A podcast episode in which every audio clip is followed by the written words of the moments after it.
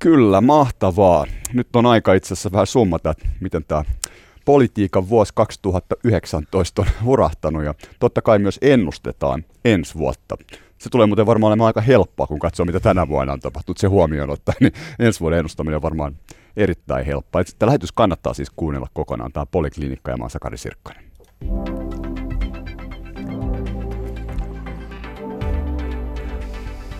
Jees. Jenni Karimäki, tutkija Turusta, eduskunnan tutkimuskeskuksesta. Moikka. Moikka.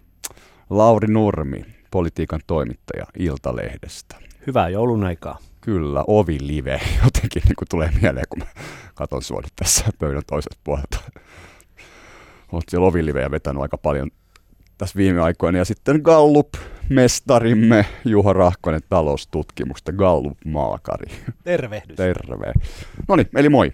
Eli tota, täytyy muistaa nyt sanoa, että me tehdään siis tämä maanantaina, joten Al välikysymyskeskustelu ja äänestys ei ole tässä mukana, mutta ehkä tähän Al Hollinkin mennään jossain välissä, mutta emme siis tiedä, mitä tulee tapahtumaan tiistaina ja keskiviikkona, emmekä myöskään tässä niin kuin maanantaina ihan loppupäivään. Mutta 2019 alkaa olla paketissa Tuossa Lauri mainitsi, että mannerlaatat on liikkeessä, niin mitä sä sillä tarkoitit? Vuosi alkoi sillä, harva enää edes muistaa, millä vuosi alkoi. Ja se on silloin mun mielestä semmoinen merkki, että politiikassa mannerlaatat tosiaan ovat liikkeessä. Ja jos lyhyesti muistuttaa hieman kuulijoita siitä, että mitä oli tammikuussa 2019, niin puhuttiin Oulussa tapahtuneista vakavista seksuaalirikoksista. Perussuomalaisten kallupnousu oli oraalla – siitä sitten Antti Rinne oli vakavasti sairastunut. Sanna Marin piti elämänsä kampanja-avauksen hotelli Clarionissa Helsingissä STPlle. Monet sosiaalidemokraatit kuiskivat siellä illallisella korvaani, kun istuin STPn puoluejohdon kanssa samassa pöydässä, että olet tänään kuullut tulevan pääministerin puhuvan tuossa lavalla. Ja tämä on aika hämmentävää, kun nyt tiedämme, että Sanna Marin on pääministeri. Eli ihan sattumaa tämä Marinin pääministeriys ei kuitenkaan ole. Eli hänen nousunsa alkoi tammikuussa ja sitä ei ehkä välttämättä moni muista. Niin, ja kun Marin tuuras rinnettä, sairastamalla oleva rinnettä vaalikeskustelussa, ja onnistui itse asiassa aika hyvin. Kyllä hänellä oli sellainen pitkä punainen näyttävä mekko, ja hän käytti sitä suurinta vahvuuttansa tässä hänen tässä istuin siinä eturivissä ja muistan sen hyvin, kun hän otti tällaisen ehkä epäsuomalaiseen tapaan sen koko kroppansa kätensä mukaan ja piti tämmöisen palavasieluisen puheen ja sosiaalidemokraattien puolueeliitti oli kuin sulaa vahaa. Sitten siinä lavalla kävi Antti Lindman ja toki hänen roolinsa ei silloin ollut puolueen ensimmäinen varapuheenjohtaja, vaan hänellä oli tällainen sivurooli. Mutta Lindman piti tällaisen perusvarman, mutta ei sillä tapaa ihmisiin ja tunteisiin vetoavan esiintymisen tässä kampanja-avauksessa. Ja väitän, että tämä ratkaisi sen, että tuossa puolitoista viikkoa sitten Sanna Marinista tuli STP pääministeriehdokas, koska – tuolla puoluevaltuuston kokouksessa Marinin tehokkain argumentti oli se, että moni teistä tässä salissa muistaa, kun sijaistin Antti Rinnettä. Ja hän oli taitavasti nimenomaan vetosi tuohon muistijälkeen, joka siitä Clarionin esiintymisestä oli Demari Elitille jäänyt. Ja tämä ratkaisi Sanna Marinin voiton ja sen, että hän on nyt Suomen pääministeri. Näin väitän. Saa väittää erinomaisesti kaivettu ja vedetty linjaa. Jenni, mites tota, niin, no vuosi alkaa olla lopuillaan, niin mitäs tulee nyt päällimmäiseksi mieleen? No kyllähän tästä jää mieleen esimerkiksi se, että harvoin meillä, josko koskaan on vuosia, jolloin kaksi hallitusta on saateltu päätökseen ja tota, molemmat vielä, vielä niin kuin epätyypillisessä tilanteessa, että totta kai hallitukset tulevat taipaleensa loppuun silloin, kun vaalikaudet päättyy ja näin poispäin. Siihen on totta kai totuttu, mutta tänä vuonna kaksi hallitusta omasta aloitteestaan erosi ja uusia, uusia on sitten muodostettu saman verran, että siinä mielessä tämmöinen, niin kun, Aivan. kun Suomessa olemme jotenkin, me ajatellaan, että me ollaan niin jotenkin tasasta kansaa ja, ja arvostetaan jotenkin semmoista myös politiikassa sellaista tasaisuutta ja ennustettavuutta ja jotenkin pidetään sitä hyvänä, niin, niin nyt tämä vuosi on kyllä osoittanut, että että nyt myös suomalainen kansalainen ja äänestäjä on saanut tottua vähän volatiilimpaan tämmöiseen niin kuin enemmän liikkeitä ja, ja arvaamattomia, ennustamattomia tilanteita mukanaan tuovaan politiikkaan. Kyllä, niin kuin siis politiikkaan on tullut volatiliteettia.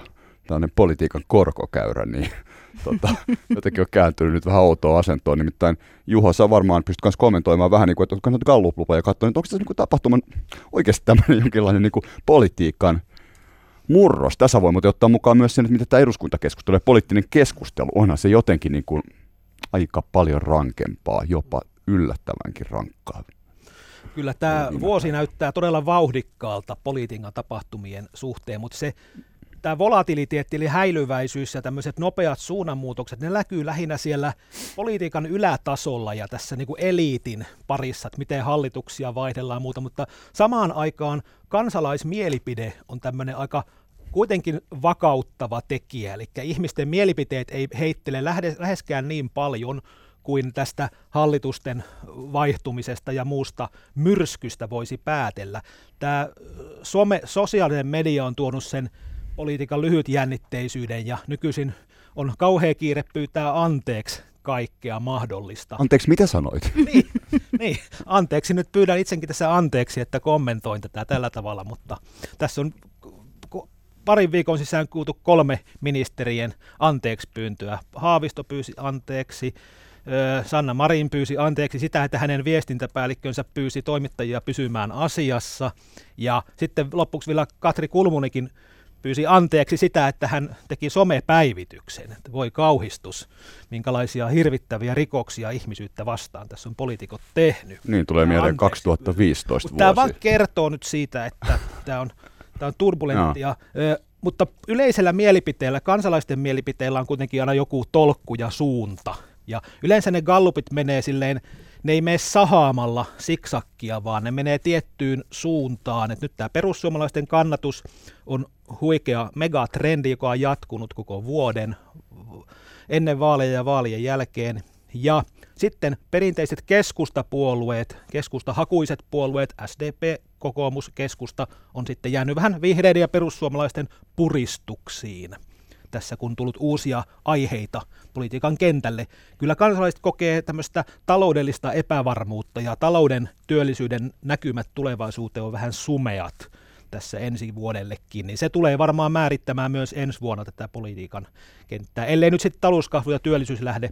Mä olen sen verran marksilainen, että talous on kaiken perusta ja talous on se follow the money, kun halutaan analysoida julkista poliittista elämää niin, yhteiskuntaa. Niin mäkin Kyllä se vaan sieltä on, että Joo. ihmisten toimeentulo, toimeentulo on se, mikä ihmisiä huolettaa. Jep, ja se on sitä, mitä tulee, tulee tapahtuu tietysti ensi vuonna. Se vääntö 2015 heitin tuohon väliin, tekee, tässä on tullut eduskunnan kyselytunnithan on freimannut aika paljon tätä keskustelua tässä viime aikoina, niin 2015 Alexander Stubb, sori siitä. Se oli se prosenttiluku silloin eduskunnan kyselytunnilla. Mutta tota, ehkä se lähti sieltä se anteeksi pyyntöjen sarja, mutta tota. Tässähän on yhtä lailla havaittavissa se, että jos muistetaan tämä Alexander Stubb ja hänen hallituksensa, joka jää historiaan siitä, että nimenomaan pääministerin antamilla kasvoilla tämä tällaisen tasa-arvoisen avioliittolain saattoi voimaan. Ja se oli esimerkiksi seksuaalivähemmistöille ja muillekin vähemmistöille tämmöinen hyvin tunteikas hetki ja sitten oli tällaisia positiivisia mielenosoituksia siinä eduskuntatalon edessä. Ja Suomessa oli tämmöinen hyvin arvoliberaali hallituspohja. Sen jälkeen sitten tuli keskustajohtoinen, jossa oli Timo Soinin johtamat perussuomalaiset, sitä vihreiden Ville Niinistö, väsymätön opposition tuota, tehopakkaus, niin kritisoi jopa tällaiseksi vähän ikään kuin naisvastaiseksi ja, ja, ja hyvin tämmöiseksi miehiseksi hallitukseksi. Ja sehän oli arvoiltansa hyvin konservatiivinen hallitus. Ja sitten nyt meillä on tällä hetkellä neljä naista johtaa hallitusta ja heistä kolme eli Maria Ohisalo, Li Andersson ja Sanna Marin ovat arvoiltansa hyvin liber- liberaaleja, niin tietyllä tapaa tässä olisi nähtävissä tällainen politiikan heiluri. Ja nyt se iso kysymys on, kun katsotaan myös tulevaisuuteen, että vakiintuuko Suomeen sen tyyppinen heiluri, että meille syntyy samalla tapaa kuin Iso-Britanniassa, samalla tapaa kuin Puolassa, samalla tapaa kuin Yhdysvalloissa, tällainen arvoliberaali poliittinen voima. Ja sitten meille syntyy aina vain konservatiivisempi ja kansallismielisempi voima. Niin. Ja nämä tahot eivät sitten enää pysty keskenään yhteistyöhön. Ja tästä yhteistyövaikeudesta on nähtävillä selviä merkkejä siinä, että keskustapuolue Katri, uuden puheenjohtajansa Katri Kulmunin johdolla ei tunnu pystyvän yhteistyöhön Li Anderssonin, Sanna Marinin ja Maria Ohisalon ja Anna-Maja Henrikssonin kanssa. Siltä se näyttää. Keskusta on mielestäni väärässä seurassa tässä hallituksessa, ellei se muuta omaa politiikkaansa. Tuo on tosi mielenkiintoista. Jenni jatkaa kohta, mutta sitten, että ollaanko menossa entistä enemmän tämmöiseen niin kuin blokkipolitiikan suuntaan, missä on kaksi, kaksi tota noin, niin, toisistaan niin kuin janan toisessa päässä oleva rintama, ja meillä se niin kuin näkyisi jopa nyt niin, että se näkyy isossa kuvassa, mutta myös hallituksen sisällä. No tähän voi, voin ensiksi napata tuosta tuota, Juhon Follow the Money kommentista siinä, että, että rahasta on vielä helppo päästä yhteisymmärrykseen, mutta arvoista ei. Ja se tietysti jak- tuo lisää tätä niin kuin blokkiutumisen niin kuin tendenssiä. Koska kun rahaa jaetaan, niin silloin arvot niin, tulevat pöytään. Niin, ja sitten se, että, että niin kuin raha, talouspoliittisesti hyvin erilaisetkin, niin kuin meillä on ollut paljon esimerkiksi sinipunahallituksia, joissa kokoomus ja, ja vasemmistopuolueet on ollut, ja ne on silti päässeet sit talouspolitiikasta kohtuu kivuttomasti. Hallitukset on jatkaneet ja ei ole ollut kriisiä yhteisymmärrykseen, mutta se, että, että sitten kun ne arvot, tämmöiset liberaali- ja konservatiivikatsomukset, niin, niin niitä vaan ei pysty sovittamaan. Ei ole rahaa, jolla nämä voitaisiin tavallaan ratkaista. Niin, niin se, että mikä mielestäni tuo semmoista hankaluutta tänä päivänä politiikkaan on niin kuin juuri tämän arvoulottuvuuden nousu. Yhä useampi äänestäjä pitää sitä tärkeänä, mikä on näkynyt meillä vaalituloksissa tänäkin vuonna. Ja toisaalta sitten näiden arvoulottuvuuden puolueiden ja sillä ulottuvuudella tehtyjen ratkaisujen, niin se lopputulos ei anna meille osviittaa kauheasti siihen, että minkälaista talouspolitiikkaa kansa haluaa. Eli silloin niin kuin talous- ja sosiaalipoliittiset, vaikkapa sosiaali- ja terveyspalveluiden uudistaminen tai tämmöiset, niin niihin, niihin siitä vaalituloksesta tulee aika vähän viitteitä, koska se esimerkiksi näillä arvoulottuvuudella olevien vahvojen puolueiden, vaikkapa vihreiden perussuomalaisten, niin, niin heidän talouspoliittista linjaansa kysellään toistuvasti, että mikä se on, että mi, minkälainen, mihin se suuntaa, onko sitä, minkälaista. Niin, niin se, että sitten kun nämä puolueet menestyy, niin, niin se ei oikeastaan, kansa ei silloin vielä ole kauheasti kertonut, että minkälaisen sote-uudistuksen se esimerkiksi haluaa. Ja tämä on ja, tietenkin huolestuttavaa, koska nämä kaksi puoluetta, vihreitä perussuomalaiset, on niitä, jotka tässä on nousussa, mm. ja he eivät ole selkeästi pystyneet, tai lähimainkaan selkeästi kertomaan, että mikä heidän talouspoliittinen linjansa on, joka tässä kuitenkin tässä bisneksessä on aika olennaista, ellei olennaisinta.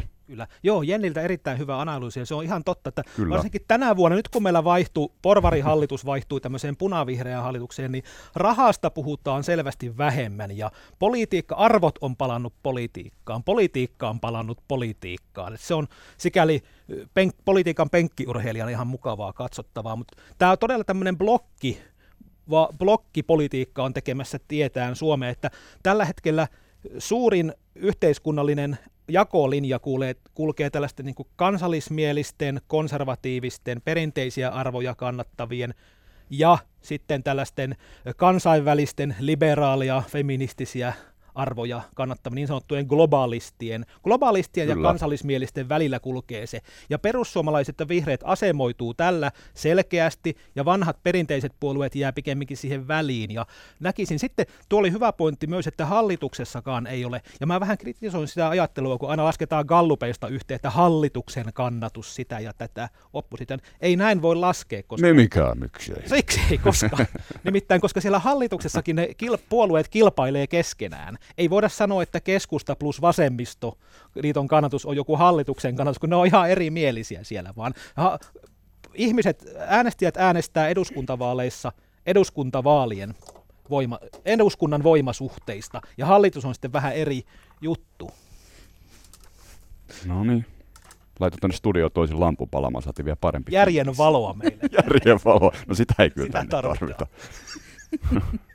Sitten jos katsoo vuotta 2000, 20. Kiinnostava, jos jatkaa siitä, mitä Juha äsken sanoi, niin on nähdä se, että mikä on kansallisen kokoomuksen suunta.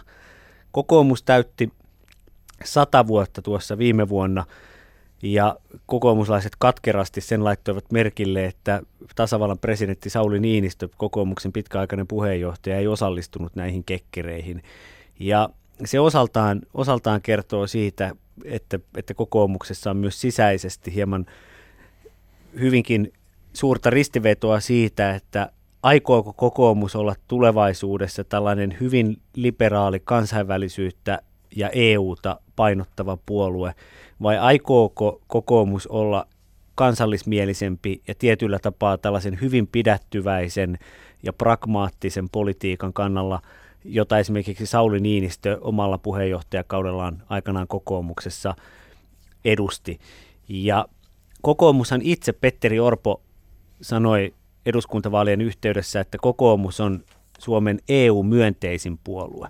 Ja nyt tässä oppositiokauden alkutaipaleella, kun ensimmäinen välikysymys jätettiin hallitukselle, niin ja se välikysymys oli hallituksen työllisyyspolitiikasta. Harva ehkä muistaa sitä, mutta se jäi mieleeni hyvin siitä syystä, että kun Orpo julkisti yhdessä eduskuntaryhmän puheenjohtaja Kai Mykkäsen kanssa tämän välikysymyksen, niin siellä ei perussuomalaiset ollut mukana. Eivät lähteneet mukaan. He eivät lähteneet mukaan, koska he vaativat tähän välikysymykseen sitä, että siinä pitäisi työperäisen maahanmuuton kritiikki yhdistää. Ja kokoomukselle taas nimenomaan työperäinen maahanmuutto on heidän tämän vapaa-kauppa- ja vapaa työmarkkina-ajattelunsa ytimessä. Ja kun meillä paljon puhutaan siitä, että voisiko tulla kokoomuksen ja perussuomalaisten hallitus, niin siihen on vielä hyvin pitkä matka. Ja tämä on yksi niistä syistä, minkä takia Sanna Marinista tuli pääministeri, eikä lähdetty tunnustelemaan perusporvarillista hallitusta kokoomuksen, perussuomalaisten ja keskustan kesken, koska kokoomuksessa on edelleen niitä, en osaa tarkasti sanoa, onko se 40 prosenttia vai 50 prosenttia, mutta lähelle puolta, jotka suhtautuvat hyvin kriittisesti mihinkään yhteistyöhön Jussi Hallahon kanssa. Ja niinpä kiinnostavaa on se, että kuka seuraa hyvin liberaalia Petteri Orpoa kokoomuksen puheenjohtajana. Onko se Elina Lepomäki, joka on arvoiltansa liberaali EU-myönteinen, vai onko se Antti Häkkänen, jota pidetään tällaisen kansallismielisempänä, vai jatkaako Orpo? Porissa 2020 kesäkuussa. Tämä on sinänsä mun mielestä mielenkiintoinen kysymys, tämä niin kuin kokoomuksen juuri tämä Laurin kuvaama jako sen niin kuin liberalismin ja konservatismin, arvoliberaaliuden, jo tietynlaisen perinteisen konservatismin tämmöisen välillä. Ajattelen myös sitä kautta, että nyt kun Sanna Marin nousi pääministeriksi ja on nyt hyvin oletettavaa, että hän sitten ensi kesän puoluekokouksessa nousee myös puolueen puheenjohtajaksi, niin, niin nyt meillä on, on siellä niin kuin jakolinja vasemmalla puolella arvoliberaalissa niin sanotussa vasemmassa alanurkassa, jos katsotaan semmoista nelikenttää, mitä nykyään on totuttu arvojen ja niin kuin talouspolitiikan ja arvoliberaali konservatiivi asetel, asetelmien suhteen katsomaan, niin siellä on nyt sitten jo vasemmistoliitto, SDP ja vihreät, eli siellä on, on aika paljon väkeä, ja he, he on nyt vielä aika samantyyppisiäkin, ainakin jos katsotaan sitten vaikkapa ensi kesänä puolueen puhe, puheenjohtajien kuvaa. Siellä on jopa vähän ruuhkaa. Niin, eli se, että, että siellä, on, niin kun, siellä on, on tarjontaa niin, niin se, että mihin suuntaan sitten, että kokoomus on nyt tässä, toki tulee puolueena aina säilymään jakolinjan oikealla puolella, se ei varmasti ole missään vaiheessa kysymyksenä,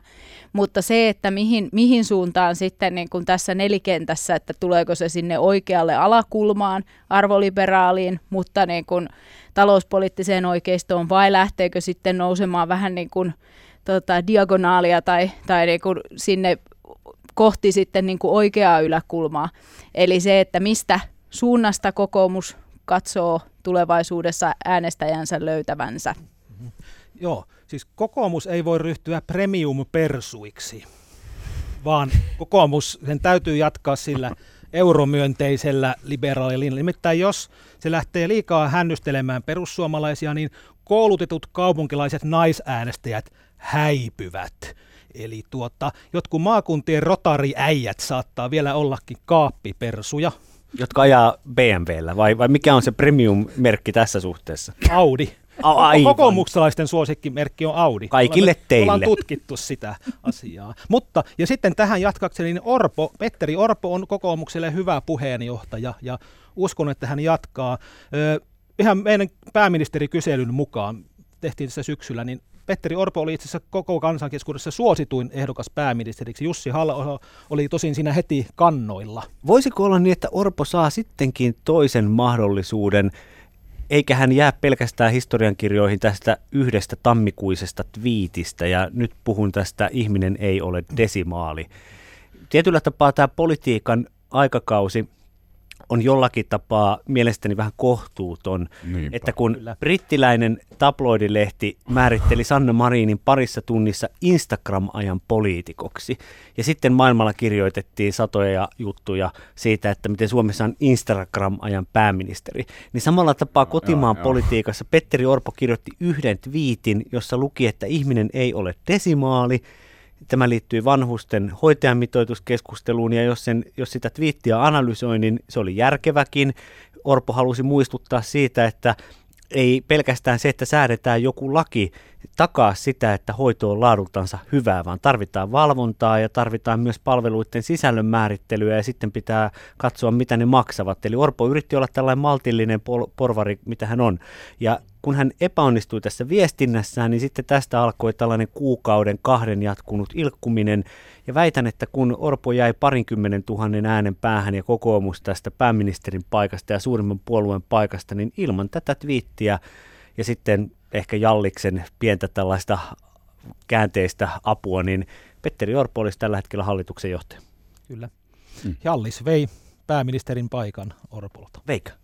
Kyllä se äänimäärä oli niin suuri, mikä tämä liike nyt yhteensä, että se hyvinkin saattoi ratkaista suurimman puolueen paikan. Vaalit olivat äärimmäisen tasaiset. Ja siinä olisi, oli niin paljon, mitä se paljon liike? Muutamista kymmenistä tuhansista äänistä. Joo, Kymmeniä tuhansia ääniä. Joo. Jos oikein muistan, niin liike nyt sai koko maassa, oliko peräti 70 000 ääntä. Ja oli lähellä saada itse asiassa kolme kansanedustajaa. Siinä ei jäänyt kuin joitakin satoja siitä, Joo. että heillä olisi kolme kansanedustajaa. Ja, ja kiinnostavaa on nimenomaan se, että tuleeko meille uudenlaisia poliittisia voimia.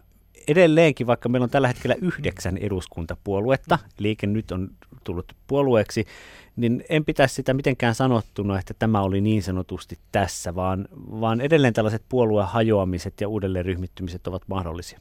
Se, se varmaan muuten näin on, ja, tota, koska tää, se, se, se, mahdollistaa sitä pelikenttää. Tota, mä sanon tähän väliin, että olette muuten karmeessa vedossa, siis, eli, eli todella loistavassa vedossa. Mistä se, se varmaan johtuu, koska on niin paljon actionia tässä Mä oon käymään salilla. Sekin vielä. Kyllä, joo. Kyllä. Jenni Karimäki, Juha Rahkanen ja Lauri Nurmi ja Maasakari Sirkkanen. Jees, kyllä. Poliklinikka on ohjelma. Tota, me vähän mentiin on tonne, tai me puhuttiin tästä niin kuin todella merkittävästä muuroksesta ja mannerlaatoista. Tietysti voitaisiin katsella vähän sitä, mitä tässä on vielä tapahtunut niin kuin lähimenneisyydessä, kun yksi hallitus kaatui, eli Rinteen hallitus kaatui ja nyt Marinin hallitus on aloittanut sitten toimintansa, niin tästä prosessista tietysti voi ottaa hirveän monta näkökulmaa ja niin edespäin, mutta tota, ehkä se kysymys on, että, että miten, näin pääsi, miten näin pääsi käymään, mitä, mitä, mitä lopulta tapahtui, mikä tässä on se oikea tarina? No mä ajattelen, että siellä varmasti taustalla ö, vaikuttaa keskustapuolueen osalta esimerkiksi paljon se, että puolue ei suinkaan ollut kokonaisuudessaan yhtenäinen keväällä lähtiessään tähän Antti, silloiseen Antti Rinteen hallitukseen. Eli siellä oli, oli niitä, jotka halusivat hallitukseen ilmiselvästi, kun sinne mentiin, mutta oli myös sitten sitä porukkaa, joka katsoi, että katastrofaalisen vaalituloksen jälkeen olisi ollut parempi ehkä jäädä oppositioon. Toisaalta osalle varmasti myös se niin kuin hallituksen yleisilme oli sellainen, joka ei, ei ollut ehkä se kaikista toivottavin. Niin, niin se varmasti myös, se jättää jälkensä ja se jättää tietysti puolueeseen sellaista tiettyä käymistilaa ja nyt sitten se osittain oli taustalla siihen, että, että myös niin kun, sille tuli tämmöinen ulostulon mahdollisuus nyt sitten tässä vaikka se ei niin kuin hallituksessa edelleen jat, keskusta jatkaa ja näin, ettei tässä niin kuin, puolueen asemoituminen ei sinänsä muuttunut, mutta että tietty tämmöinen protesti ehkä sitten pääsi myös ilmoille. Pakolliset paineet niin ulos tässä välissä. Niin, joo.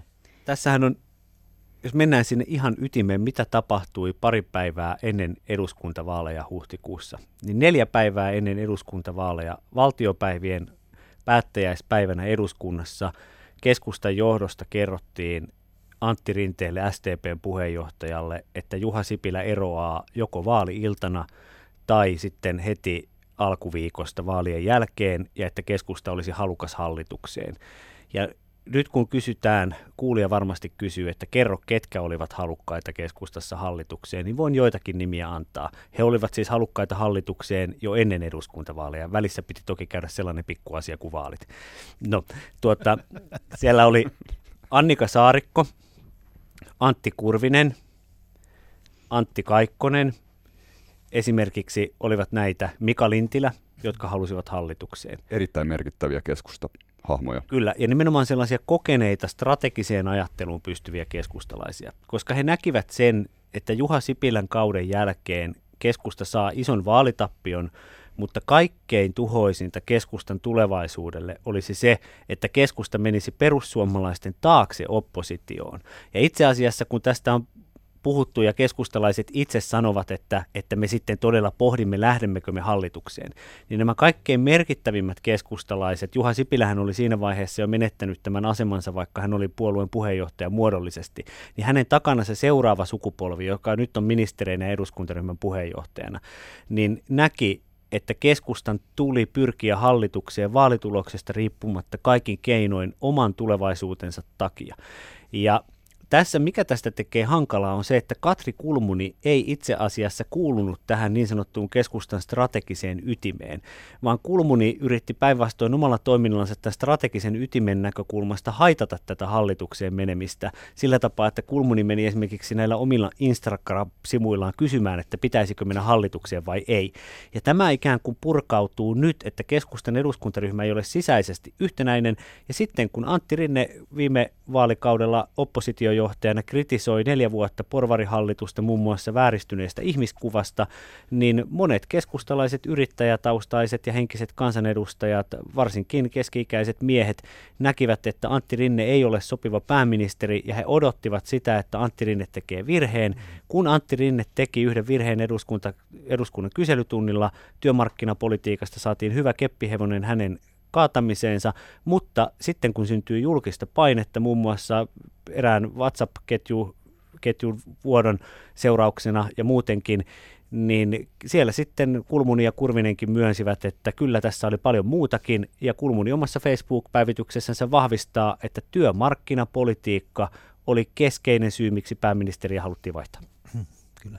Politiikassa on kysymys vaikutusvallasta, ja kun vaikutusvaltaa on tarjolla, niin siihen kannattaa tarttua. Että olisi ollut todella typerää jäädä oppositioon rypemään neljäksi vuodeksi, jos kerran oli mahdollisuus päästä hallitukseen. Näin ajattelen tällaisena tavallisena kansanmiehenä tässä niin äänestäjänkin näkökulmasta. Ja keskustapuolue nimensä mukaisesti on poliittisessa keskustassa, jolloin se pystyy asettumaan tällaiselle vähän niin kuin vedenjakaja tai vaankieli asemaankin jopa, että keskustella saattaa olla tällä hetkellä hallituksessa sitä sen eduskuntavaalikannatusta suurempi painoarvo, se pystyy siellä vaikuttamaan, ja koska hallitusta ei olisi oikein saatu aikaiseksi ilman keskustaa, mutta se on ihan totta. Aivan huomattavasti suurempi. Kyllä, kyllä. Ja, mutta onhan siinä ehkä vähän revanssihenkeäkin nähty. Muistetaan, miten Anneli Äätteenmäki kesällä 2003 savustettiin pääministerin paikalta, niin kyllä mä veikkaan, että tuolla maakuntien tupailloissa, niin siellä on nyt pikkasen niin kuin naurskeltu, että Siellähän keskustan eduskuntaryhmän viesti viestiketjussakin jo perjantaina iltana, mm. ennen kuin tapahtumat lähtivät vyörymään, niin tunnelmoitiin sillä, että Lappu Lindmanille jäätteen mäkeä muistaen. Ja tiedättekö muuten, mistä Antti Kurvinen, keskusta eduskuntaryhmän puheenjohtaja, minkä piirin ykkösnimi hän tällä hetkellä on? Se on se kuuluisa Etelä-Pohjanmaa. Niin, kyllä ja, joo. Siis, ja Etelä-Pohjanmaa oli nimenomaan Jäätteenmäen vahva alue – ja siellä Etelä-Pohjanmaan tupailloissa 16 vuotta odotettiin tätä hetkeä. Kuka sanoi, että poliittinen muisti on jotenkin kovin lyhyt? Niin, niin Pohjanmaan Trump, pikku Trump, vai miten sanotaan, yksi lempinimi. Mutta tietysti kun puhuttiin vähän tuosta aikaisemmin vihreistä ja kokoomuksista, niin mikä keskustan, no keskustan kannatus on tietysti aivan käsittämättömän alhaalla. Mutta miten, miten te näette, onko tässä mahdollisuuksia nousta keskustalla tässä tilanteessa hallituksessa ollaan ja todettu, että on paljon enemmän vaikutusvaltaa kuin mitä kannatus antaa ymmärtää, ja uusi puheenjohtaja Katri Kulmuni. Mutta mitkä on mahdollisuudet nousta takaisin johonkin sellaisiin lukemiin, jotka menee vaikka 15-20 prosentin väliin? No tietysti se, että jos keskusta on se puolue, jonka on mahdollista hallituksessa, niin kuin, niin kuin todettu, että sitä vaikutusvaltaa on, ja puolue erottuu siitä. No, toki RKP tietysti on myös ideologisesti erilainen, mutta heillä, heidän asemansa historiallisesti ja perinteisesti on, on hieman eri. He ehkä pitäytyvät näiden niin kuin kaikista aktiivisempien ö, debattien ja tavallaan kiistelyiden ulkopuolella. Mutta keskusta on se puolue, jonka on mahdollista profiloitua. Heillä on myös valtiovarainministerin salkku, niin, niin ö, jos halutaan, niin, niin siinä jotenkin semmoisena vähän erilaisena äänenä siellä hallituksen sisällä. Ja siinä tietysti on mahdollisuus, että jos se alkaa sitten resonoida äänestäjien mielissä, että hallituksessa on sellainen puolue, joka sitten esimerkiksi puolustaa vaikkapa sen, sen suuntaista talouspolitiikkaa, joka sitten, sitten tuntuu äänestäjistä jollain lailla lähestyttävämmältä kuin sitten se niin kuin kaikista ehkä vasemmistolaisin ääni. Niin, keskustan vahvin alue on tietysti alue, politiikka. Ja tämä alueiden eriarvoistumisen pysäyttäminen ja hillitseminen, niin se olisi keskustalle se juttu. Ö, mutta nyt jostakin syystä näyttää siltä, että tämäkin huoli, esimerkiksi asuntojen hintojen lasku tuolla kasvukeskusten ulkopuolella, jopa keskikokoisissa maakuntakaupungissa on valtava yhteiskunnallinen ongelma, väestön väheneminen, mutta jostakin kumman syystä tämäkin huoli nyt sataa perussuomalaisten laariin, että ilmeisesti keskusta ei ole onnistunut tarpeeksi edelleenkään profiloitumaan alueiden puolueena. Ja sitten kyllähän tämä kaupungistuminen kurittaa keskustaa vääjäämättä mutta pikkuhiljaa. Ja me tehtiin pitkittäistutkimus, jättimäinen tutkimus tuossa. Me otettiin vuodelta 2015 ennen vaaleja tämmöinen 4000 vastaajan puhelinhaastatteluotos, ja täsmälleen samanlainen otos otettiin 2019. Ja siinä havaittiin, että tämä kannattaja, keskustan kannattajaprofiili oli muuttunut neljän vuoden aikana niin, että se oli suhteellisesti eniten hävinnyt täällä etelän isoissa kaupungeissa. Eli mm-hmm. siellä pohjoisen Itä-Suomen kannat, ydinkannatusalueilla se on entistä vahvemmin niiden varassa, mutta kun sieltä väki vähenee, toisin keskusta ei ole onnistunut lyömään itseään läpi täällä etelän suurissa kasvukeskuksissa, ja sitten kun väestö liikkuu ja muuttaa, niin se toisaalta muistutan kuitenkin vielä, että 2015 tammikuussa, siitä ei ole kuin viitisen vuotta kohta, niin keskustan kannatus oli 26 prosenttia. Mutta tässähän me tullaan siihen, että kysymys oli silloin Juha Sipilä-ilmiöstä. Kyllä. Ja yksi tyypillinen tälle 2020-luvun politiikalle tulee olemaan se, että sama kehitys kuin 2010-luvulla oli Suomessa vallalla, Yhdysvalloissa, muualla Euroopassa – jos ajatellaan vaikkapa Boris Johnsoniakin, vaikka hän valehtelisi viisi kertaa päivässä, niin tämä hänen pörrötukkahapituksensa jostain syystä vetoaa Britteihin. Mm. Se puolue, joka saa Suomessa puheenjohtajan, jota, kansa, jota kohtaan kansa kokee tällaista hurmoshenkistä samaistumista ennen kuin se herää siihen, että sekin on vain tavallinen kuolevainen, niin se tulee voittamaan vaaleja. Ja keskustapuolueella oli tällainen Juha Sipilä-ilmiö, jossa Sipilä mm. vaalimainoksissa rallatteli Suomea kuntoon. Nyt tällainen samantyyppinen ilmiö on nähtävissä perussuomalaisten ympärillä, jossa yhtäkkiä tämä Jussi halla vieno, viekas hymy ja hänen tämmöinen kuivakka totisuutensa onkin yhtäkkiä sellaista, mitä pidetään älykkyyden merkkinä. Ja vaikka, vaikka politiikassa hänellä on vain yksi teema, maahanmuutto, kuten hän tanskalaiselle politiikken lehdelle muutama päivä ennen eduskuntavaaleja sanoi. Ja tämä on nyt mielestäni olennaista. Monelta saattoi jäädä huomaamatta, että kun tanskalaislehti teki Jussi halla haastattelun ja kysyi, että kiinnostaako Jussi halla pääministerin paikka, niin Jussi halla toki sanoi, että, että ei hän millekään asialle sano ei, mutta että hän on lähtenyt politiikkaan vain sen takia, että hän saa muutettua suomalaisen maahanmuuttopolitiikan suunnan. Ja jos Jussi halla olisi pääministeri, niin varmaan kohta huomattaisiin, että hetkinen, eikö hänellä olisi jotain muutakin annettavaa kuin tämä yksi teema. Jos ei olisi, suosio putoaisi. Ja näin ollen tämä tekee tästä politiikasta tietynlaista vuoristorataa, jossa esimerkiksi, kuten Juho totesi, keskustan lopullisen kohtalon ennustaminen on vaikeata. Siellä varmaan kohta aletaan haikalla Annika Saarikon perään. Ja äärimmäisen äärimmäisen niin kuin vaikea tilanne ja, ja jota voi kritisoida todella vahvasti, on perussuomalaisten, että perussuomalaisten kannatus on mitä on, mutta kuitenkaan ei ole oikeastaan mitään käsitystä siitä, mikä on perussuomalaisten talous- ja työllisyyspoliittinen linja, joka kuitenkin tässä on tässä bisneksessä, kuten monta kertaa todettu tässäkin keskustelussa, niin on aivan siellä ytimessä. Se on se ydinjuttu. Vielä palatakseen tähän niin kuin puheenjohtajan merkitykseen, niin, niin kiistatonta on, että se on suuri. Se ei toki ole ainoa asia, mikä ihmisten äänestyspäätökseen vaikuttaa, mutta se hyvällä puheenjohtajalla on mahdollista tehdä paljon. Nyt me on viimeisen viikon aikana, reilu viikon aikana kuultu paljon myös kansainvälisesti Suomeen on, Suomea on viety maailmankartalle nuorten naisten nimissä. Ja niin kuin näin asiantuntijakommentaattorin roolissa se on näkynyt ihan valtavasti kevään eduskuntavaalit ei tuottaneet mulle lähellekään niin paljon yhteydenottoja kuin nyt tuli kansainväliseltä medialta, eli se Joo. on kiinnostanut. Mutta se, että tässä on, tämä on mun mielestä puolueille tällä hetkellä yhtä aikaa sekä uhka että mahdollisuus. Se on mahdollisuus siinä mielessä, että tämän kevään vaaleissa myös naiset naisehdokkaat menestyi mm, ja niin kun, tavallaan he selvästi on niin kuin kysyntää sille, että politiikan julkisuuskuva ja se niin kuin poliitikon kuva on muuttumassa.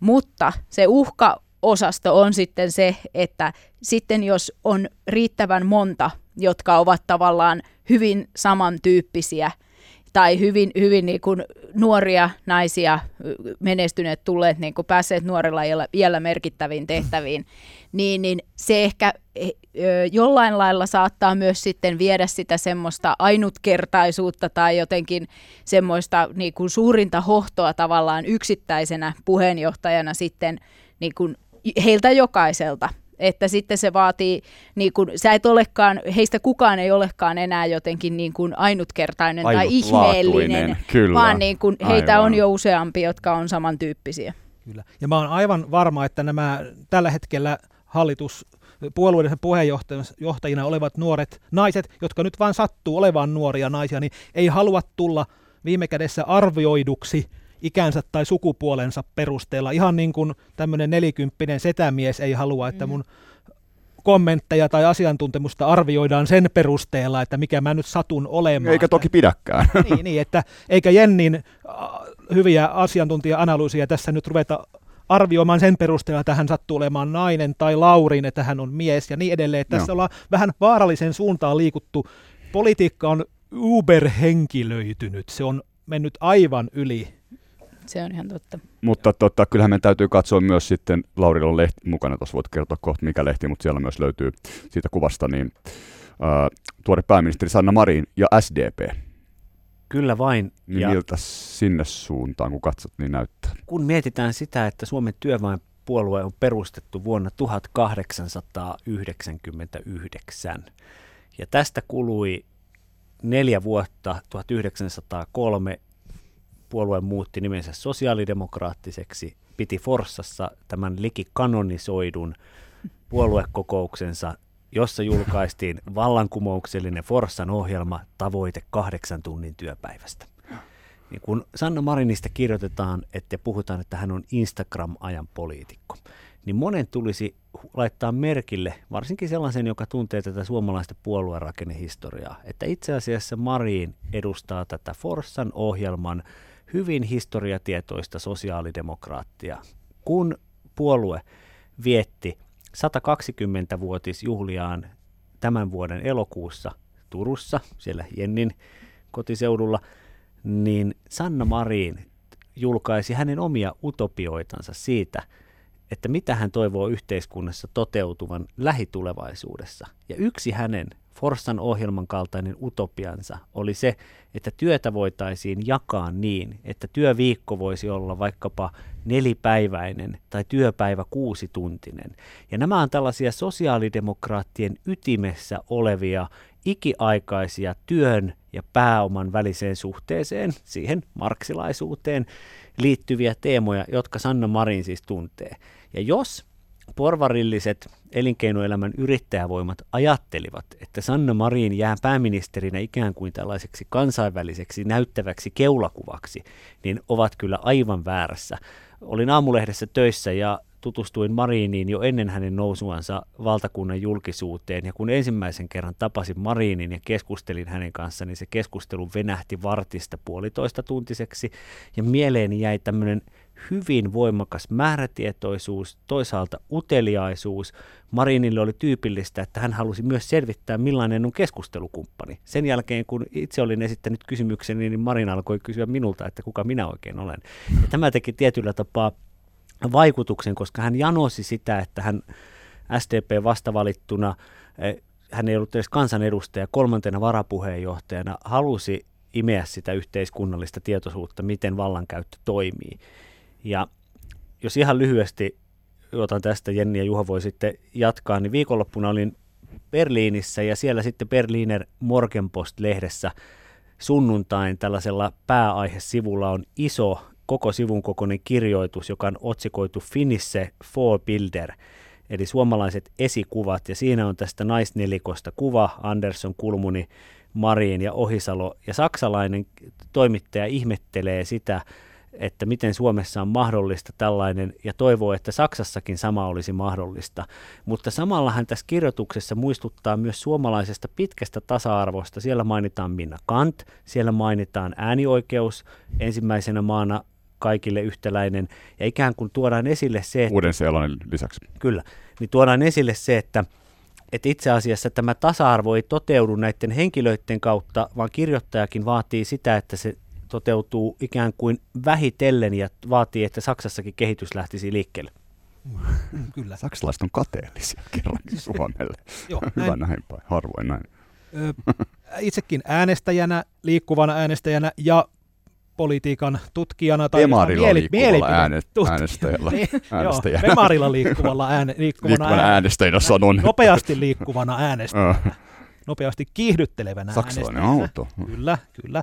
Niin, tuota, niin tervehdin ilolla sitä suuntausta, että tällaisia, jos poliitikot esittää selvästi tämmöisiä visioita, mitä Lauri tuossa kuvasi nyt, että Sanna Marinilla on tietynlainen sosiaalidemokraattinen visio. Sitten aikanaan Juha Sipilä esitti vision hajautetusta yhteiskunnasta. Varmasti kokoomuksella on omat visionsa vihreillä. Eli tätä toivoisin enemmän, että rohkeasti tehdään politiikkaa aikaa ja esitetään vaihtoehtoisia, että tätä saatte kun äänestätte meitä. Mun mielestä tässä on ö, semmoinen, mitä mä olen itse miettinyt, että me eletään tällä hetkellä ö, enemmän semmoisten niin kuin dystopioiden maailmassa kuin utopioiden. Ja meidän pitäisi päästä jälleen siihen poliittisten utopioiden maailmaan, jossa me esimerkiksi sotien jälkeiset vuosikymmenet, se hyvinvointivaltion kehitys, silloin oli hyvin vahvoja ideologisia vastakkainasetteluja Suomessa. Ei, ei se ollut mitään yhtenäisyyden aikaa, mutta silloin politiikka ehkä rakentui enemmän sen utopian, paremman, todella siis visio paremmasta tulevaisuudesta sen varaan. Nyt meidän niin kuin, politiikka, keskustelu on usein sitä, että miten huonosta tulevaisuudesta voidaan tehdä vähemmän huono. Kuka, tarjoaa niin kuin huono, kuka tarjoilee siis tulevaisuus, johon ollaan menossa, niin on joka tapauksessa huono, mutta kuka tarjoaa sitä huonoista vaihtoehdosta vähiten huonon? Kun ajatellaan, että meillä keskustelua hallitsee paljon ilmastonmuutos, maahanmuuttokysymykset. No. Ja näissä tavallaan se, se retoriikka käy usein, ilmastonmuutos totta kai se on vakava asia ja sitä ei, ei sitä pysty niin kuin utopiaksi millään lailla niin kuin muuttamaankaan. Mutta et se, et se, se luo semmoisen kierteen ehkä myös meidän niin kuin julkiseen keskusteluun ja siihen semmoiseen yleiseen tavallaan tunnelmaan, että, että on vaan jotenkin huonoja vaihtoehtoja olemassa ja niistä sit pitää jotenkin se paras kuitenkin saada valittua. Kyllä. Mitä enemmän äänestäjät ovat tyytymättömiä nykymenoon ja Suomen suuntaan, niin sitä suuremmaksi perussuomalaisten kannatus kasvaa. Niin, tässä on tuota, Jussi halla antoi talouselämä-lehdelle haastattelun ja tämmöinen useampi aukeamme haastattelu ja jos oikein ymmärsin, niin tässä oli ollut tarkoituksena puhua siitä, että mikä on perussuomalaisten talouspoliittinen linja, mutta itse asiassa tämä haastattelu on maahanmuuttoa ja maahanmuuton haitallisuutta Suomen taloudelle, eipä, eipä juuri muuta. Mutta täällä on yksi sitaatti, joka mielestäni sopii hyvin tähän Jennin dystopia-utopia-ajatteluun, että, ja tämä on halla haastattelusitaatti. Suomi, kuten monet länsimaat, on joka tapauksessa aika vaikeiden haasteiden edessä siksi, että väestö vanhenee ja syntyvyys on niin pientä. Perussuomalaisten lähestymistapa tähän ongelmaan on, että kun tilanne on jo huono, sitä ei pidä pahentaa poliittisilla päätöksillä esimerkiksi sallimalla sosiaaliturva-asiakkaiden maahanmuuttoa. Ja tämä on halla sitaatti. Ja tämä on mielenkiintoinen siinä mielessä, että hän ikään kuin ottaa annettuna sen, että tilanne on huono. Hän ei esitä mitään ratkaisua, joka parantaisi tätä tilannetta, loisi utopiaa, loisi toivoa, vaan päinvastoin hän sanoo, että kun on tilanne huono ja huononee, niin ei pidä tehdä tätä, koska tilanteesta tulisi vielä huonompi. Sepä se. Tota, meillä on nyt tai siis tämä on poliklinikka, mitä kuuntelet. Lauri Nurmi viimeksi äänessä ja Juha Rahkonen ja Jenni Karimäki. Mä oon Sakari Sirkkanen. To, tosi erinomaista keskustelua. Meillä on vähän väliä kymmenen minsa aikaa, niin tota, yritetään vielä katsoa vähän, mitä ensi vuonna tapahtuu. Mitä ensi vuonna tapahtuu suomalaisessa politiikassa? Meillä on tietysti työllisyyskysymykset nousee erittäin vahvasti esille. Työllisyys on 75 prosenttia, siitä tulee varmasti erittäin vaikeaa vääntöä. Mutta tota, Jenni. Mä en ehkä tiedä välttämättä varmasti niin kun asiakysymyksiä ovat juuri, juuri tota noin, nämä niin kuin työllisyyspolitiikkaan, talouteen tämmöiseen liittyvät, mutta se mitä ehkä tai toivoisin olisi se, että politiikassa päästäisiin eroon tästä reaktiivisuuden ajasta. Eli siitä, että, että meidän maan kärkipoliitikot, heidän pääasiallinen julkisuudessa esiintymisensä kietoutuu sen ympärille, että he sammuttavat jotain tulipaloa tai reagoivat johonkin asiaan, joka on tullut jostain muualta. Joku on sanonut jotain tai, tai jotenkin, niin kuin, että se ei nouse sieltä niistä politiikan asiasisällöistä se, mistä me keskustellaan. Eli se, että päästäisiin semmoiseen niin proaktiiviseen, eli että, että ke- julkisen keskustelun agenda nousisi enemmän siitä politiikan asiasisällöstä, eli keskusteltaisiin vaikkapa juuri niistä työllisyyden tai talouden siitä, että mitä, miten asioita aiotaan nyt ratkoa, niin, niin, ja että saataisiin jotenkin, tähän toivoisi, että ensi vuonna päästäisiin, päästäisiin keskustelemaan itse siitä substanssista, eikä jostain kohusta tai kriisistä. Hallituspuolueet menevät helmikuun alussa Korpilammelle, Espoon järvi Ylängölle. Ai jälleen? Legendaarinen jälleen. Korpilamme. tehdään, tätä ei ole vielä tainnut muuten julkisuudessa kovin paljon olla. Ei tämä tuli myös mulle uutena tieto. Siellähän oltiin. Kyllä, mutta Silloin, nyt kun sinne, hallitus saatiin muodostettua. Nyt sinne mennään toisen kerran. Korpilammen henki. Eli Tavoittelemaan sitä. Helmikuun, Part two. helmikuun alkupäivinä leirikoulu Vol 2. Yes. Kuka on kenenkin kanssa sitten siellä illalla samassa pöydässä jää nähtäväksi, mutta – ei nyt mennä sille osastolle sentään, se olisi ehkä hieman asiatonta vihjailua, vaan pysytään itse asiassa, eli ilmasto- ja työllisyyspolitiikan päätökset.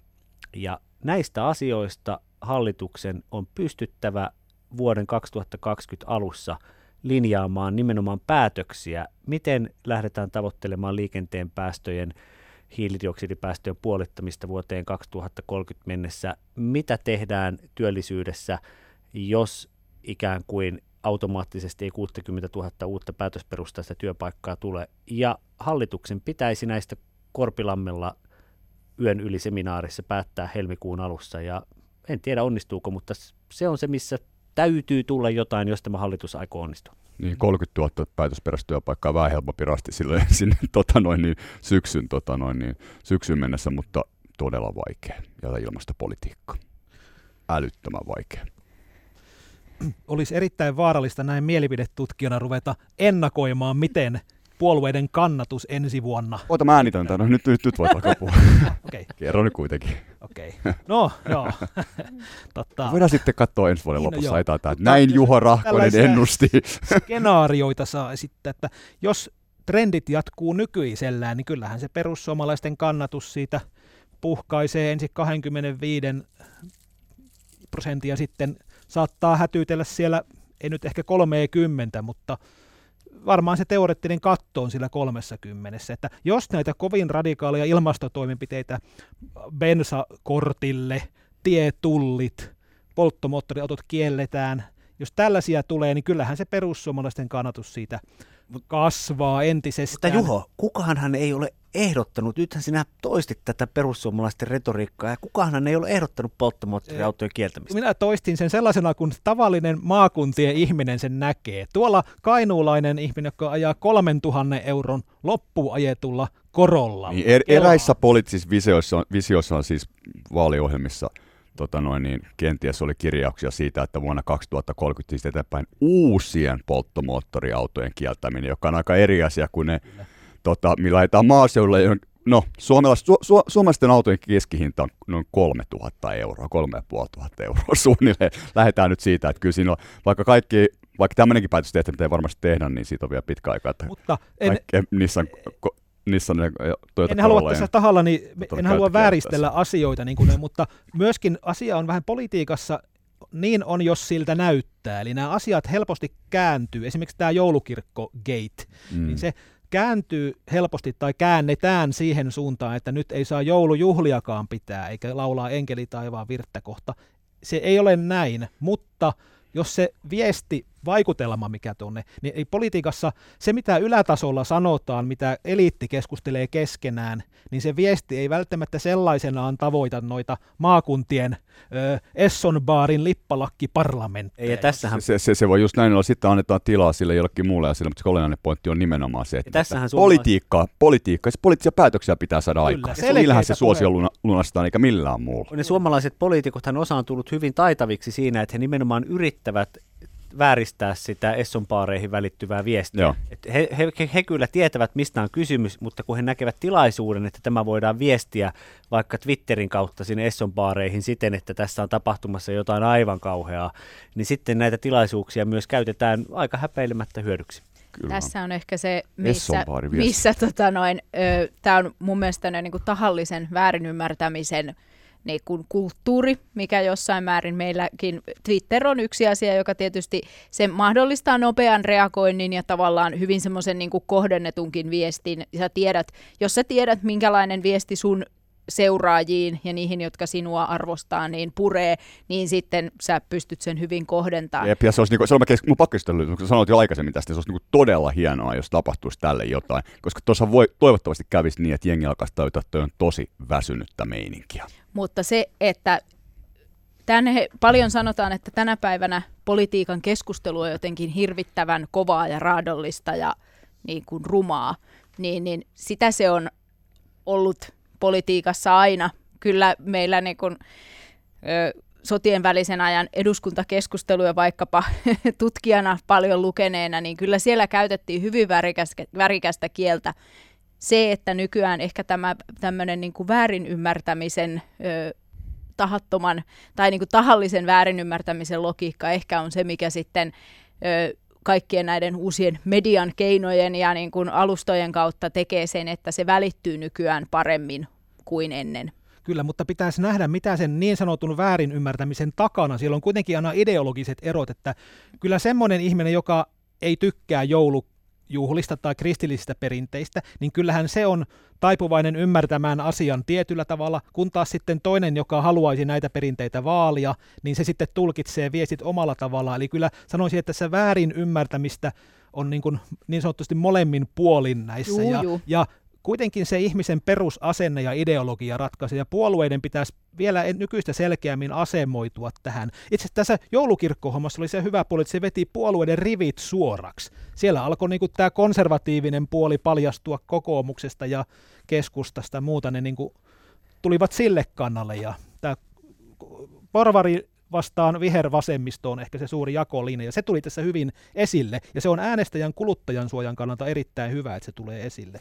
Ja voihan tässä vähän journalismikritiikkiäkin esittää, että kyllähän tässä sellainen syvä huoli on siitä, että minkä ihmeen takia nämä tällaiset yksittäiset 180 merkin välillä älyttömätkin viestit pitää nostaa sitten jo vakiintuneiden päivälehtienkin verkkojuttujen otsikoihin, koska vasta siinä vaiheessa näistä poliitikkojen yksittäisistä viesteistä tulee merkityksellisiä, kun populaari valtakunnallinen media nostaa ne näkyville. Ja tässä nyt kun istuu itse ammattikunnan edustajana, niin mielestäni myös journalisteilla on tietty mm. vastuu 2020-luvun alkaessa. Ja siinä mitä Jenni sanoi, niin se elävä ja, ja kipakkakin vastakkainasettelu ja se politiikan paluu, mistä tässä Juho on hienosti puhunut, niin, niin ne on niitä upeita juttuja, mitä Veikko Vennamokin 70-luvulla toi, että kun Suomi oli muuttumassa Kekkoslandiaksi, niin, niin ilman Veikko Vennamon persoonaa, niin todennäköisesti tämä meidän oma itseymmärryksemme demokratian tilasta 70-luvulla olisi vielä huonompi. Ja kun 2020-luku alkaa, niin se mitä, se mitä itse toivon, niin on se, että meillä olisi vähän vähemmän hallituksia, ei, ei tuota seitsemää hallitusta vuosikymmenessä, ja että pystyttäisiin toteuttamaan näitä isoja hankkeita. Ja tässä nyt ensimmäisenä yrittää Sanna Marin, ja jos hän ei onnistu, niin ei vielä vuoden 2020 aikana, mutta vuoden 2021 aikana aletaan kysyä, että kuka yrittää seuraavaksi. Kyllä. Kaksi ra- rakenneuudistuksia tarvitaan, että politiikka on palannut politiikkaan. Samaan aikaan journalismi voisi palata journalismi, tai journalismi, journalismi voisi palata journalismi enemmän, ja kaikkialla sitä analyysiä syvemmäksi. Että tavallaan kysymys on kuitenkin niin todella vaikeista asioista, mutta kysymys on suomalaisesta hyvinvointiyhteiskunnasta, ja ja joudutaan tekemään vaikeita päätöksiä, mutta tota, niiden avaaminen olisi olennaista. Vaikka väsymykseen saakka, mieluummin niin päin.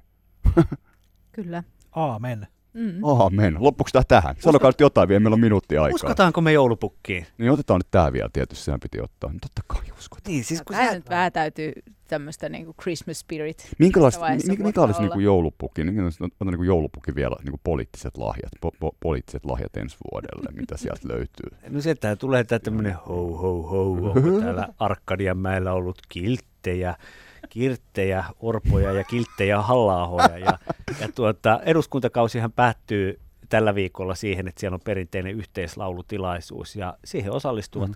kaikkien puolueiden edustajat ja tämän tyyppiset traditiot, niillä on tietty arvonsa, että ollaan yhteisesti yhteisen hyvän äärellä. Samassa sävellajissa jopa. Ollaan Suunnilleen. Juha, niin sä, kun, sä oot musiikkimies. Kyllä, kyllä, mutta tota, sillä, ainakin jos suhteellisen lähellä toisiaan, niin se olisi todella merkittävä. Onko se mollissa vai duurissa? Toivotaan, että duurissa Kyllä se mennään. duurissa. Kyllä sillä varmaan parempia tuloksia saadaan aikaan. Uusi iloinen 20-luku on alkanut. Muistetaan, 1920-luku oli tämmöistä Belle Epoque-aikaa, Kyllä. tämmöistä upeita. Nyt olisi tilaisuus tehdä... Avantgardistinen ja nimenomaan tämmöinen jatsinkin tuloja tämmöinen pienillä klubeilla Sitten 29 nyt tulee sitten se ja, jätetään, jätetään se, pörssi. Se on sit silloin. Jätetään se, jätetään se, Black Friday, joo, jätetään joo, kyllä, väliin. Jätetään tämä tunkkanen kymmenen, kymmenen luku Vielä Epoch-peliin. Kyllä. Yes. Positiivisessa siis. No niin, positiivisessa hengessä. Ihan loistava keskustelu. Ei voi muuta kuin kiittää. Tästä vuodesta jatketaan ensi vuonna analyysimeininkejä. Jenni, Lauri ja Juho, hyvät joulut ja uudet vuodet. Kiitos. Samoin. Kiitos samoin. Yes.